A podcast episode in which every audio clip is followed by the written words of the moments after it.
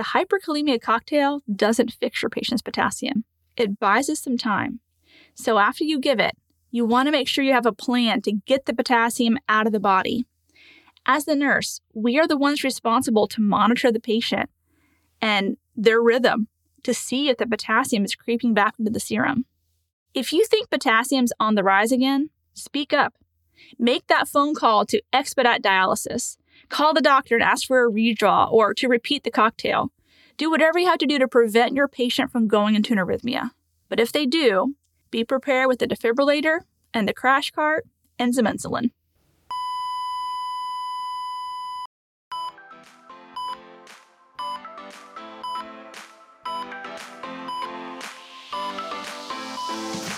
Hey there, I'm your host, Sarah Lorenzini, a rapid response nurse and educator who loves telling stories to teach critical thinking. This podcast is for nurses who want the knowledge, skills, and confidence to respond to any emergency.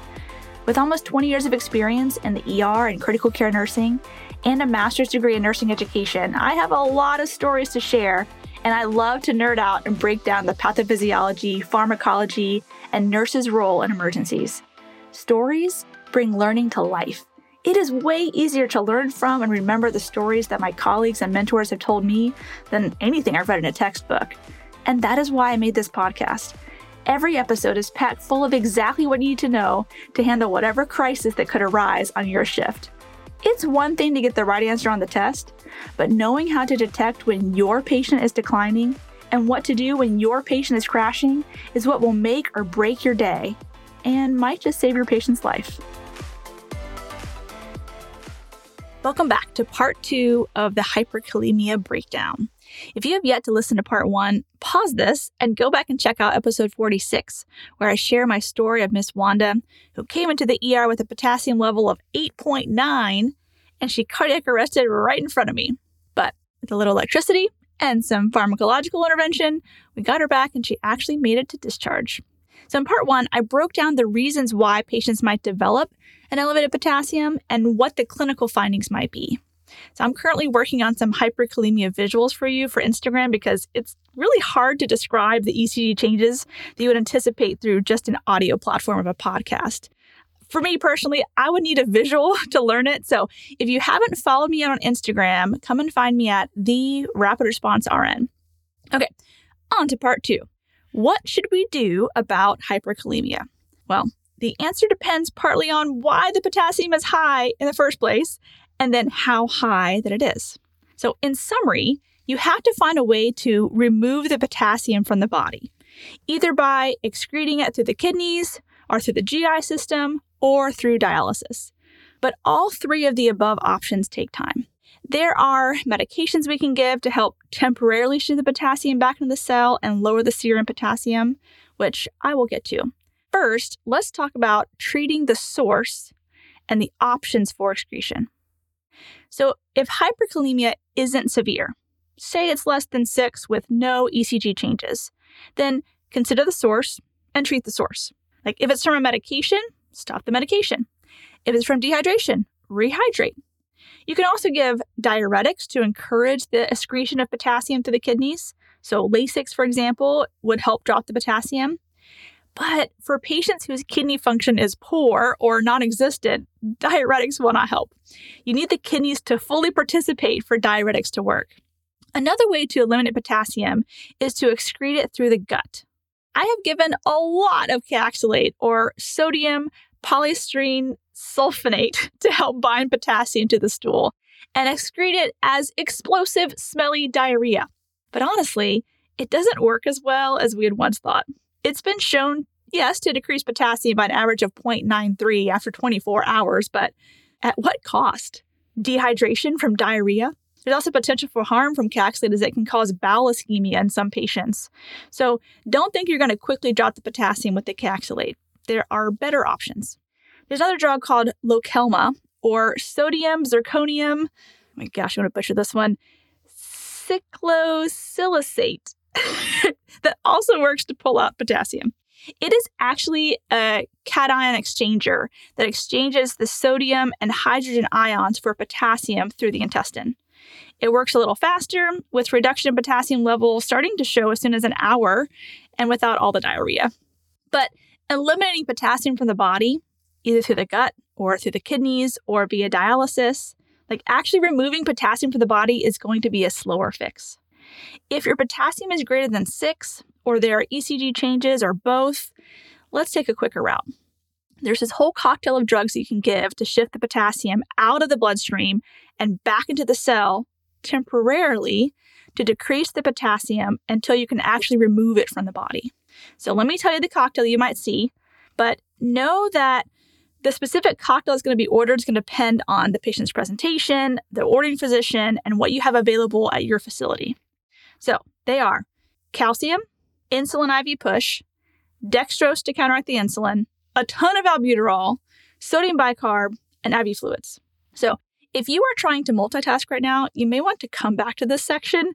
It's about to get real sciency. so let's start from the top. The doctor orders this big old cocktail of meds. Which one do you give first? And the answer is calcium. But why calcium? Because calcium doesn't actually lower the potassium. So we give calcium to prevent the scary arrhythmias that hyperkalemia can cause. Calcium stabilizes the cardiac membrane. Okay, cool, but but how? you know, I've been throwing around the rationale that calcium stabilizes the cardiac membrane for years. I like when someone asks you, "What is the mitochondria?" The answer, the powerhouse of the cell. Right. Like I still remember that from 5th grade, but what does that actually mean? Honestly, I couldn't tell you anything else about the mitochondria except for that one statement. So I think that memorizing that calcium, quote, stabilizes the cardiac membrane is sufficient. But if you want to know how calcium helps prevent hyperkalemia induced arrhythmias, here it is. Remember in part one of this hyperkalemia series, I talked about how hyperkalemia increases the resting membrane potential of the cardiac myocytes. And that's not good because then the sodium channels don't all open up and this slows the impulse conduction. Well, calcium decreases the resting membrane potential, which increases the activity of sodium channels. And that's how it, quote, stabilizes the cardiac membrane. It brings balance to the mix of ions so they can carry out each phase of the cardiac action potential cycle. So, in summary, calcium counteracts potassium's depolarizing effects to stabilize the cardiac membrane and prevent dysrhythmias. So you give calcium first because that's the whole reason you're giving this cocktail is to prevent arrhythmias. And you have to give it slowly. Usually, what I do is I inject the calcium into a 50 cc bag so it can start dripping in while I prep the rest of the cocktail. The doctor may order calcium gluconate or calcium chloride, again, depending on your facility, your physician, and what's going on with the patient. Most of the time, calcium gluconate is preferred because it's less harsh in the veins, but it's also less potent. So, calcium gluconate is the one that comes in the vial. It needs to go in over about 5 to 10 minutes, depending on the dose. The usual dose is 1,000 milligrams or 10 mLs, or up to even 3,000 milligrams. So, you can sit there and push it slowly over 10 minutes, but I don't want to just stand there for 10 minutes pushing drugs. I have other drugs I have to prep. So, again, I inject it to a mini bag, prime that tubing and let it free drip in, which conveniently will take about five to 10 minutes if it drips in by gravity. Now, when I have a central line, I've also given calcium chloride. That's the one that comes in the yellow box that we give during cardiac arrest. So, calcium chloride is three times more potent or concentrated with calcium than calcium gluconate is. So, it's very irritating to the veins. I would definitely dilute it and hang it over 10 minutes if that's what's ordered. But if your patient is coding, like Miss Wanda, just press it straight in, undiluted, right to the vein because your patient is dead and they need the effects of the calcium right away. So, first, calcium to prevent arrhythmias. But like I said, it doesn't actually help your high potassium level problem. So, next, you have to get something to shift the potassium out of the serum into the cell, and that medication is insulin, specifically IV insulin. But here's the thing the standard dose is 5 to 10 units of insulin IV. So then you also have to give dextrose to counteract the insulin so you don't bottom out your patient's blood sugar. But if a patient comes in with a blood sugar that's greater than 250, you can probably safely give the insulin without the dextrose chaser. Most of the time, they're to be given together, but I personally give the dextrose first. And here's why. What if I give the insulin first and my IV goes bad while I'm giving the dextrose? So then I have a patient with a rapidly plummeting blood glucose, and I have no IV access to fix it. So I give dextrose first. If the IV can handle the dextrose, it's probably good to give the insulin. now, how do you get the insulin that you drew up in your insulin syringe with an insulin needle into your patient's IV? Those syringes are meant for sub Q injections. Now, some facilities have ones where the needle can screw off, but in my hospital, they're all one piece. So, if you were to take that insulin syringe and put the needle into your needleless IV system, you will spring a leak in your tubing. So, what you can do is get a regular, normal saline pre filled flush, squirt out a little bit to make some space, pull back, and then go ahead and inject your IV insulin, like your 10 units, into your flush syringe. Now your insulin is in a syringe with a Luer lock that you can attach to your IV pigtail. You're welcome. okay, so insulin to drive the potassium back into the cell, at least temporarily, and dextrose to counteract the insulin. The dextrose will wear off before the insulin, so you may need to start a D10 infusion to keep the blood sugar from bottoming out. I just want to reinforce that insulin is not the solution to hyperkalemia. We did not just dissolve or excrete potassium when we gave insulin, we just shifted it, and it will shift back. So, if potassium removal, either from medications or dialysis, is delayed for more than four hours, you may want to repeat the doses of both the insulin and the dextrose, and maybe the calcium too. You can redraw the labs or just look at your ECG to see if the potassium is starting to shift back into the serum. How high are the T waves? Are the P waves flat or absent? How wide is the QRS complex? If you notice scary ECG changes returning, might reconsider redosing those drugs. The next drug in the cocktail is albuterol, like a lot of albuterol, 10 to 20 milligrams. So, for reference, each little albuterol fish, that you know, ones you like crack open and squirt into the nebulizer, each of those is 2.5 milligrams. So, your patient would need four to eight nebulized treatments that's a lot of nebulizers. So you may have some tachycardia. To be honest with you, none of the docs that I work with give this, but if I had a patient that was truly crashing or we knew the potassium was crazy high, I might ask to try it. Albuterol is a beta 2 agonist, so it can cause a small shift of potassium, but it's not the first drug that you would turn to. Next is bicarb. And this one is so debatable. So, bicarb can be helpful if your patient is acidotic. Like acidosis potentiates hyperkalemia.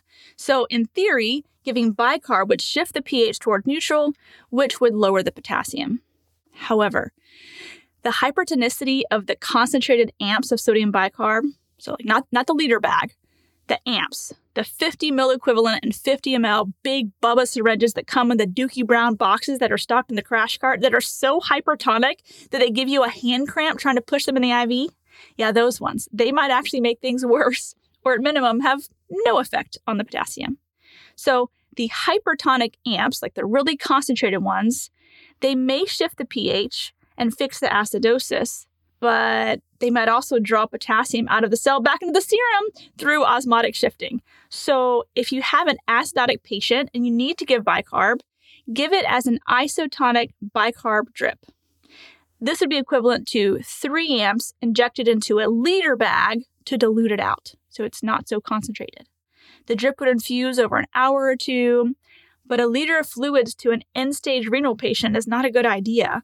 So the bicarb step is often skipped, either because the patient's not acidotic or they're in renal failure and can't tolerate that much fluid that fast. And speaking of fluids, the last intervention that may or may not be needed would be fluids to help rinse out the potassium or dilute it. Because the majority of your hyperkalemia patients are also renal failure patients, and you likely won't be giving fluids.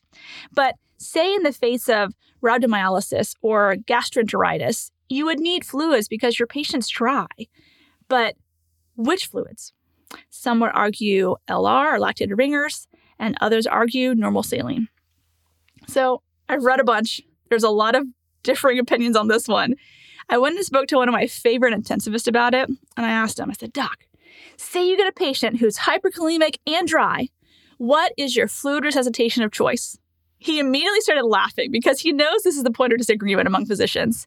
He said he prefers LR, even though the nephrologist would disagree with him because LR has a small amount of potassium in it. And when I say small, I mean a whopping four milliequivalents in a liter bag, but it is much more pH balanced. Especially if you're having to give multiple liters to fluid resuscitate, normal saline could potentiate acidosis and hence increase your potassium more than the minuscule amount of potassium a liter of LR would. So, um, I don't know what to tell you. I don't feel equipped to weigh in strongly on the LR versus normal saline debate, but if you need fluids, an isotonic bicarb drip would be ideal if your patient's acidotic. Otherwise, it depends on who orders it if you're going to be giving LR or normal saline. I think I tend to agree with my favorite intensivist. LR seems safest to me since four milliequivalents of potassium is nothing. I mean, for reference, a banana, a whole banana has 12 milliequivalents of potassium. So your liter of LR has as much potassium as like three bites of banana. Anyways, I'm done with that rabbit hole on LR versus normal saline. So let's summarize the treatment for hyperkalemia. To lower the serum potassium level, you can either diurese it out, poop it out, or filter it out with dialysis. But actually removing potassium takes time. So you can also just shift the potassium temporarily with the hyperkalemia cocktail. But you need to know why your patient is hyperkalemic to know which of the cocktail to give. So while insulin does the heavy lifting of shifting potassium out of the blood and into the cell, she doesn't act alone. She needs her crew. And her crew would be calcium, which should be given first to stabilize the cardiac membrane and prevent arrhythmias, then dextrose to prevent hypoglycemia from the insulin. That is doing the work of shifting potassium. You can also try a ton of albuterol, which is a beta 2 agonist. It will stimulate the sodium potassium pump to further assist with shifting potassium back into the cell. And if your patient is acidotic, you can give bicarb, but not the amps. Uh, it needs to go into a liter of fluid, so it's an isotonic bicarb drip. That's probably your best bet. And if your patient needs to be fluid resuscitated, well, LR seems to be the safest option over normal saline. I think that sums up hyperkalemia. If you haven't yet, make sure to check out part one because you need to understand why hyperkalemia develops, how it's problematic, and what to look for before understanding the treatment. I think the biggest takeaway that I want to leave you with is the hyperkalemia cocktail doesn't fix your patient's potassium. It buys us some time. So after you give it, you want to make sure you have a plan to get the potassium out of the body. As the nurse, we are the ones responsible to monitor the patient and their rhythm to see if the potassium is creeping back into the serum. If you think potassium's on the rise again, speak up. Make that phone call to expedite dialysis. Call the doctor and ask for a redraw or to repeat the cocktail. Do whatever you have to do to prevent your patient from going into an arrhythmia. But if they do, be prepared with the defibrillator and the crash cart and some insulin. Before you go, I just wanted to let you know that if you like this episode, you would probably like my course too. My one hour rapid response and rescue course is an introduction to how I approach emergencies. If you would like to learn to think, assess, and respond quickly when your patient is crashing, then you can check out my website, rapidresponseandrescue.com. And if you message me the word podcast on Instagram, I will send you a coupon code for $10 off the cost of the course. Oh, and did I mention that the course is approved by the AACN and worth one continuing education contact hour? So, if you want to level up your emergency response skills and get one CE in the process, then this course is what you want. I put the link in the show notes for you. Well, thanks for listening. I hope you learned something that will save a life. Remember, nursing is a team sport, so trust your intuition and don't give up advocating until you are confident you've done what's right by your patient. The views and opinions expressed on this show are that of Sarah Lorenzini and hers alone. They are not intended as medical advice and should not take the place of your institution's policies or procedures. Evidence based practice is ever changing, and your patient care should reflect the current best practice. If you want to get in contact with Sarah, you can find her at rapidresponseandrescue.com or on social media platforms as the Rapid Response RN.